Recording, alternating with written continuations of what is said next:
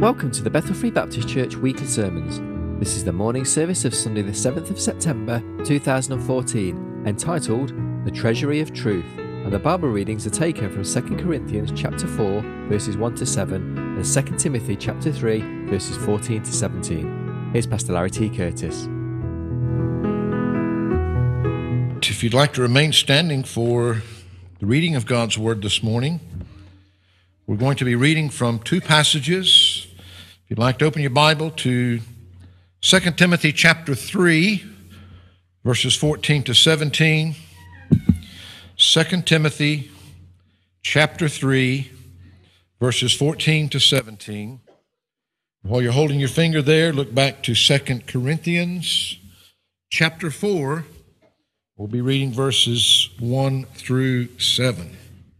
All right, as we take, first of all, our reading from 2 Corinthians chapter 4, beginning in verse 1. Therefore, seeing we have this ministry, as we have received mercy, we faint not, but have renounced the hidden things of dishonesty, not walking in craftiness, nor handling the word of God deceitfully, but by manifestation of the truth, commending ourselves to every man's conscience in the sight of God. But if our gospel be hid, it is hid to them that are lost, in whom the God of this world hath blinded the minds of them which believe not, lest the light of the glorious gospel of Christ, who is the image of God, should shine unto them. For we preach not ourselves, but Christ Jesus the Lord, and ourselves your servants for Jesus' sake. For God, who commanded the light to shine out of darkness, has shined in our hearts to give the light of the knowledge of the glory of God in the face of Jesus Christ. But we have this treasure in earthen vessels, that the excellency of the power may be of God and not of us. And then as we look into 2 Timothy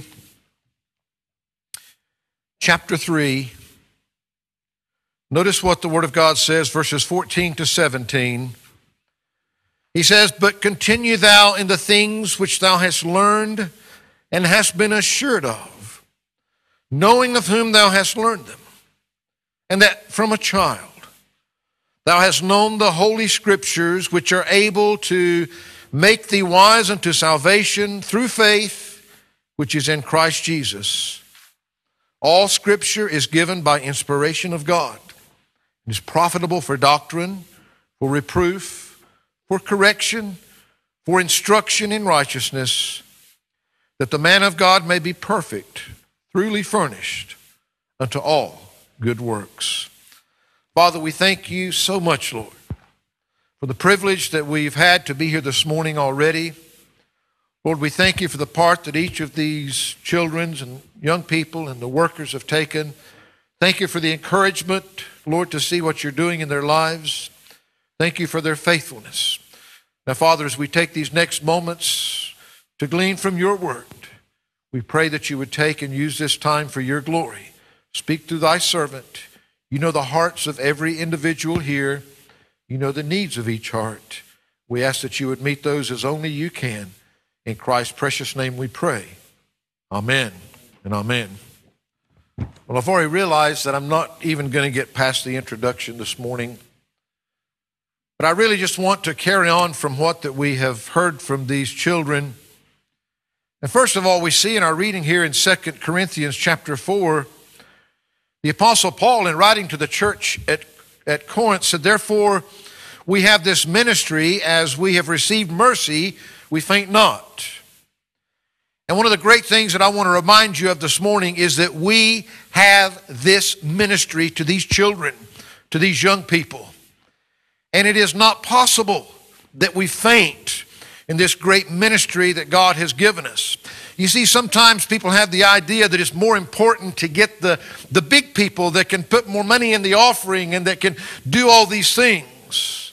But I say to you today, without any apologies whatsoever, Each and every one of these young lives are so vital. They're so important to God. And it was Jesus himself, even when the children started coming to Jesus and his disciples began to say, oh, no, he hasn't got time for you. But it was Jesus that said, suffer the little children to come unto me. We know that they're important, each and every one of them. He goes on to tell us in verse 2, but have renounced the hidden things of dishonesty, not walking in craftiness, nor handling the word of God deceitfully, but by manifestation of the truth, commending ourselves to every man's conscience in the sight of God.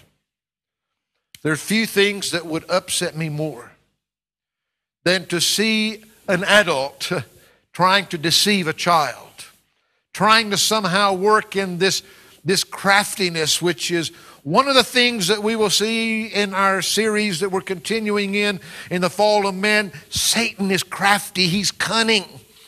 He's subtle. He was the most subtle of all the beasts there in the garden. But of course, today, as God has given us this ministry to minister to these children, it's not with tricks. It's not with craftiness. It's not with dishonesty. The Bible says not handling the word of God deceitfully, but by manifestation of the truth. And that's all that we want more than anything else for these children. We'll say a few things. I wish I'd had time to get into some more of them this morning, but you know, what is the price that we would put on knowledge? But not just any knowledge. The greatest knowledge of all comes from God himself. But if our gospel be hid, it is hid to them that are lost. Have you ever thought about that? Do you know that it's totally, completely impossible for the gospel to be hid to a child of God? You can't be a child of God until you come and recognize and see the gospel of our Lord Jesus Christ. We find that one of the things that is hardest for all of us as human beings is to recognize our need for that Savior, to recognize that we are sinners. Bible says all have sinned and come short of the glory of God. You're not a sinner because you're worse than the rest of us. You're a sinner because you're a human just like the rest of us, each and every one of us. But the wages of that sin is death.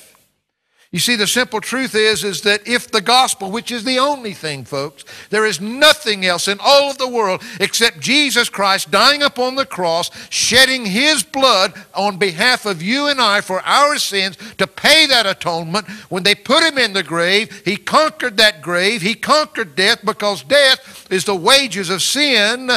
But Jesus paid the price for sin. Therefore, in 3 days, they found an empty tomb, because he was the propitiation, not for our sins only, the Bible says, but for the sins of the whole world. The sacrifice was sufficient and complete. But if the gospel be hid, if there are those that don't recognize and realize that God has given everything for your salvation, the wages of sin is death, but the gift of God is eternal life through Jesus Christ your Lord. You can't get there because you're a good person. You can't get there with all of your good intentions. The wages of sin, one sin, is death, but God's paid the price for that if you'll just admit it and receive and accept Jesus Christ. You see, the greatest knowledge that we can give these children is the knowledge of Jesus Christ. But it's just like everything else in the world. Knowledge is pretty worthless if you don't do anything with it. You can know all the facts in the world about anything, but if you don't act upon it, then what good does it do you? You see, he goes on here to speaking of those that are lost. If the gospel be hid, it is hid to them that are lost, in whom the God of this world hath blinded the minds of them which believe not, lest the light of the glorious gospel of Christ, who is the image of God, should shine unto them. In other words, you better realize and recognize that every one of these children, Satan's greatest desire is to blind their minds to the gospel of the Lord Jesus Christ. And it's not just the children. Every adult that's here today too. You see, if the gospel is hid, it's hid to you that is not a child of God. But he says, the God of this world has blinded the minds of them which believe not. It's Satan that wants to block you. He'll make you all kinds of, number one, he may make you realize, well, I'm not such a bad person, surely. He might make you think that, oh, you know, One day it'll all be okay when we stand before God. He may make you believe that you've got all the time in the world to get the forgiveness that you need. I could go on and on and on with all the lies, because it says that he's the one that's the great deceiver. But why? He says, lest the light of the glorious gospel of Christ, who is the image of God, should shine unto them. Do you understand? Satan wants to blind the mind. He does not want anybody to see the glorious gospel. And it's only him that can turn that light on into that heart and allow you to see and understand and grasp the need for Jesus Christ in your life. This next verse is one that we have on our sign out front. It's one we print on all of our stationery, because before anybody ever walks through the doors of this church, I want them to know, for we preach not ourselves, but Christ Jesus the Lord, and ourselves your servants for Jesus' sake. We are here to serve. Jesus Christ is the only one that we can preach. He's the only one that can change a life today. For God, who commanded the light to shine out of darkness. We've looked at that in recent weeks as we've looked at the Genesis account, how that God himself was the one that said, let there be light, and there was light. He's the one that made the darkness disappear when he brought the light. He's the only one that can make that darkness disappear from your heart when he shines that light upon it, to give the light of the knowledge of the glory of God in the face of Jesus Christ. Wow. That is the greatest knowledge in all of the world. You know, you can get through life and things can be tougher and harder, and it may cost you some things if you don't know certain things. There is nothing that will cost you more than not having the knowledge of Jesus Christ. It'll cost you everything in eternity. And that's what we must realize. And then we see in this verse 7, but we have this treasure in earthen vessels, that the excellency of the power may be of God and not of us. I wonder if I ask these children today, what would you consider to be a treasure? What's something that you would consider a treasure? A pirate's chest full of gold coins, maybe? What is a treasure? Something that's important to you, something that's valuable to you. Do you know what the Apostle Paul is saying here? We have this treasure in earthen vessels. Do you know what those earthen vessels are he was talking about there? Well, earthen vessels in that day were these very crude pots that were made out of clay. There was nothing pretty or fancy about them at all. I mean, they'd have all kind of blemishes and cracks in them, but they were cheap because they could just literally take the clay. I can remember in my first year of school, one of the things that we did is that we took clay and we molded it. Matter of fact, if you go to my mom's house, she still got the little mold that I made my first year going off to school, where we took this clay, and I happened to make mine in the shape of a leaf. And then after we'd made that clay, we put it in the oven and we baked it, and it went hard, and then we painted it. It's still there after all these years. Well, these earthen vessels in this day, this is what most people had in their house. Maybe some of you might have some kind of a pretty bowl or a vase or something that's sitting there that maybe you put things into when you go into your room. It might be some pennies that you had left over that you didn't spend. Might be something that's valuable, or sometimes it's just junk. Junk that doesn't mean anything to anybody else. But I want you to get this picture. The Apostle Paul said, we have this treasure in earthen vessels, these old worthless clay. You see, these are the earthen vessels that he was comparing it to. He knew that they would know what he was meant when he was talking about these old cheap clay pots that were in their house.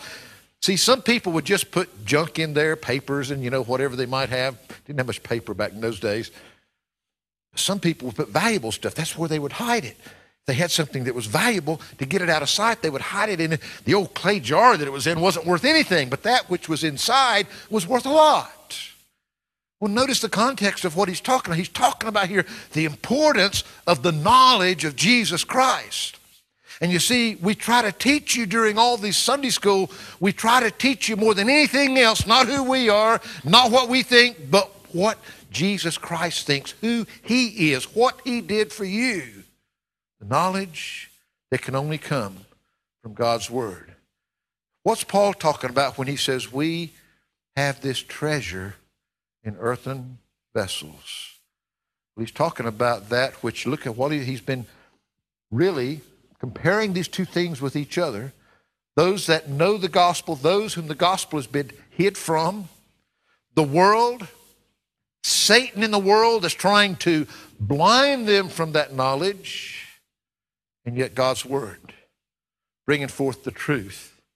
Faith cometh by hearing, hearing by the word of God. Some of the most simple verses in the word of God are some of the most profound verses in the word of God. You see, we love these children more than words could compare, but God loves us even more. We sang that song, How Deep the Father's Love for Us. I think probably one of the best messages in a song in recent years that has come along. How can we measure it? How can we begin to compare and we begin to think of all that God has done for us? How much that he loved us? But I want you to know today that as we look, because there's something that happens in that old earthen vessel that may just be made out of clay, may be absolutely, totally worthless. But boy, when you put treasure in it, it becomes so valuable. And you see, the thing is, each and every one of you, children, parents, you're a treasure to God. You're a treasure to him. And of course, what I really wanted to share with you today, and we don't really have time if we compare that then with what we read there when Paul was writing to Timothy, the treasure that we have in God's word. All the books of knowledge that have ever been written, and they're full of so many wonderful and exciting things. And I love to learn, and I love to get knowledge, and I like to see people that try to get that knowledge. But all of them together cannot match the knowledge that is found in that one book that is called the Bible, the Holy Bible, the Word of God. That's the knowledge that far outweighs everything else, because that's the knowledge that will decide your eternity, your destiny, your life, not just for now, but forever and ever. So I want to finish with this simple thought this morning. I remember reading a story about a man that he was just a normal worker. Matter of fact, the story that I read, and this was actually reported in the news as live. They were interviewing this guy and all of this. It's not just a made-up story like some of them that we tell. He was an electrician that worked with his hands and did all this work. But one of the things, if you know, sometimes when people come into your house, these electricians and these plumbers and these plasterers and things like that, they come in and do a good job. But what do they leave behind afterwards? A mess. A mess. All the old stuff that they ripped out or tore out, and all the dust and all these things. Well, part of his job then was afterwards to clean up and to carry all this stuff off down to the tip so that it could be thrown away. So off down to the tip he goes one day. How many of you have ever been down to one of the tips here? Anybody? What do you see when you get down there?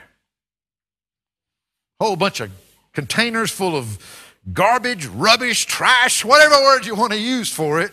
It's absolutely worthless. It's what everybody's wanting to get rid of. It's going to be done away with in some way.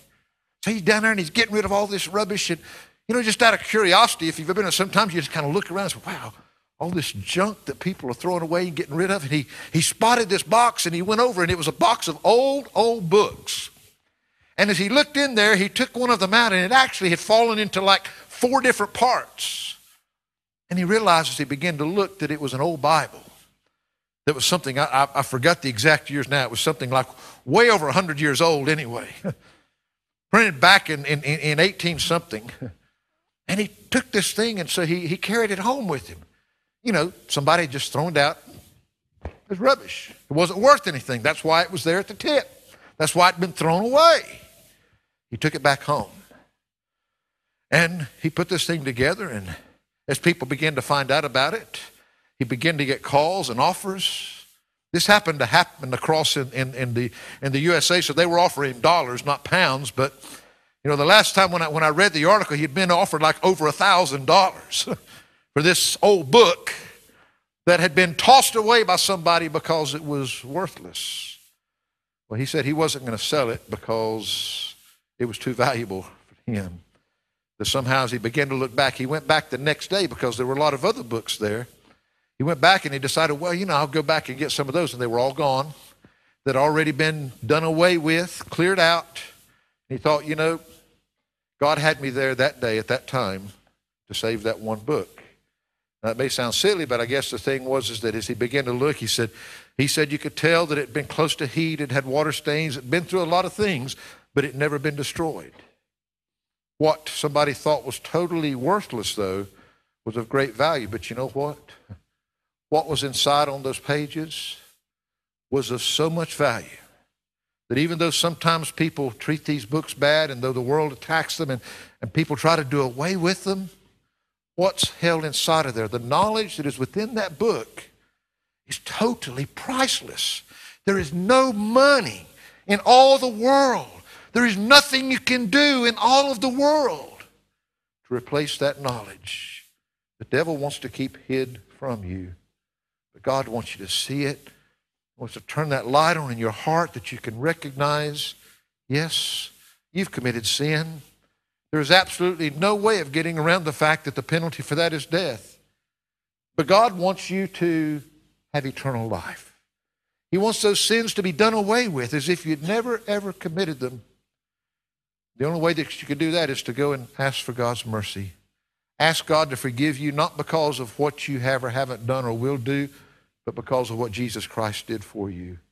And so I'm unashamed to say to you, I hope and pray that each one of these children, not because that we're trying to trick them or use our deceitfulness or our craftiness, but because these teachers are trying to give them the greatest knowledge in all the world. A new school year has just started back. They're all starting in those classrooms. And lots of knowledge will be given to them. And everybody's excited about that, aren't they?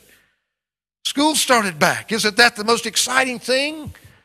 Well, the truth is, whether they like it or don't like it, hopefully they will gain some knowledge from that throughout the course of this next year. And a lot of it's going to be good knowledge. But it's hard for them sometimes to know the good from the bad. But the truth is that that's why we don't want to give them our knowledge. If we give them the knowledge of that treasure that we have right there in the truth, in God's word, there is nothing more valuable in all the world that we can ever give to them. Here's the last thought. You know, I said earlier that you can have all the knowledge in the world, but if you do nothing with it, you know, it's important that it's the right knowledge. If you were somewhere and the place caught on fire and everybody was telling you to go straight where the fire was, that's not very good knowledge. That's not the way you want to go. People can tell you all kinds of things. That doesn't mean it's the truth. It's valuable when it's the truth, not when it's deceptive. That's why I said, we're not doing that crafty stuff, that deceitful stuff. It's valuable because it's the truth that God has given us. But even when you know something, you're the one that has a choice of what you're going to do with it. And that's the thing, is the devil in the first place doesn't want you to see the truth, but then when God turns that light on and you do see the truth, he doesn't want you to do anything about it. He wants you to pretend it's not that important right now, I can do this later, anything else. I want to say to you this morning in closing, now is the day of salvation. Right now, today, God has given you the opportunity. We're going to sing for our closing hymn if Shelley will come to the piano. A song that I love dearly because, you know, no matter where you've been, no matter what you've done, there's room at the cross for you today. It's not by an accident. If God, by his grace, has allowed you to be here today, I know the service has been a little different from usual. But you know, the simple truth that we give to these children week by week by week is the truth of Jesus Christ, the knowledge of Jesus Christ, and the change that he makes in their lives. That's the same truth we want to leave. We're not ashamed that that's what we give to these children, but we're not ashamed as a church either that it's Jesus Christ that we preach here. And I want you to realize this morning that that same knowledge, the most valuable knowledge in all the world, God is allowing you to hear and to know today if you didn't know it already. But you're the one that will choose what you do with that. Will you act upon it? The Bible says that if you'll just put your trust and faith in him, with the heart man believeth unto righteousness, and with the mouth confession is made unto salvation. He says, for whosoever shall call upon the name of the Lord shall be saved. He's there for you today if you need him. We're here to help you. We will gladly take the Word of God. We'll show you the greatest knowledge in the world, how you can walk out those doors knowing that you've put into practice the greatest, most valuable knowledge that can ever be, the hidden, wonderful treasure of the gospel of the Lord Jesus Christ. And then that treasure, that truth of what the gospel does to you, regardless of that old earthen vessel that you might be, the most valuable thing in all the world can take up residence in you.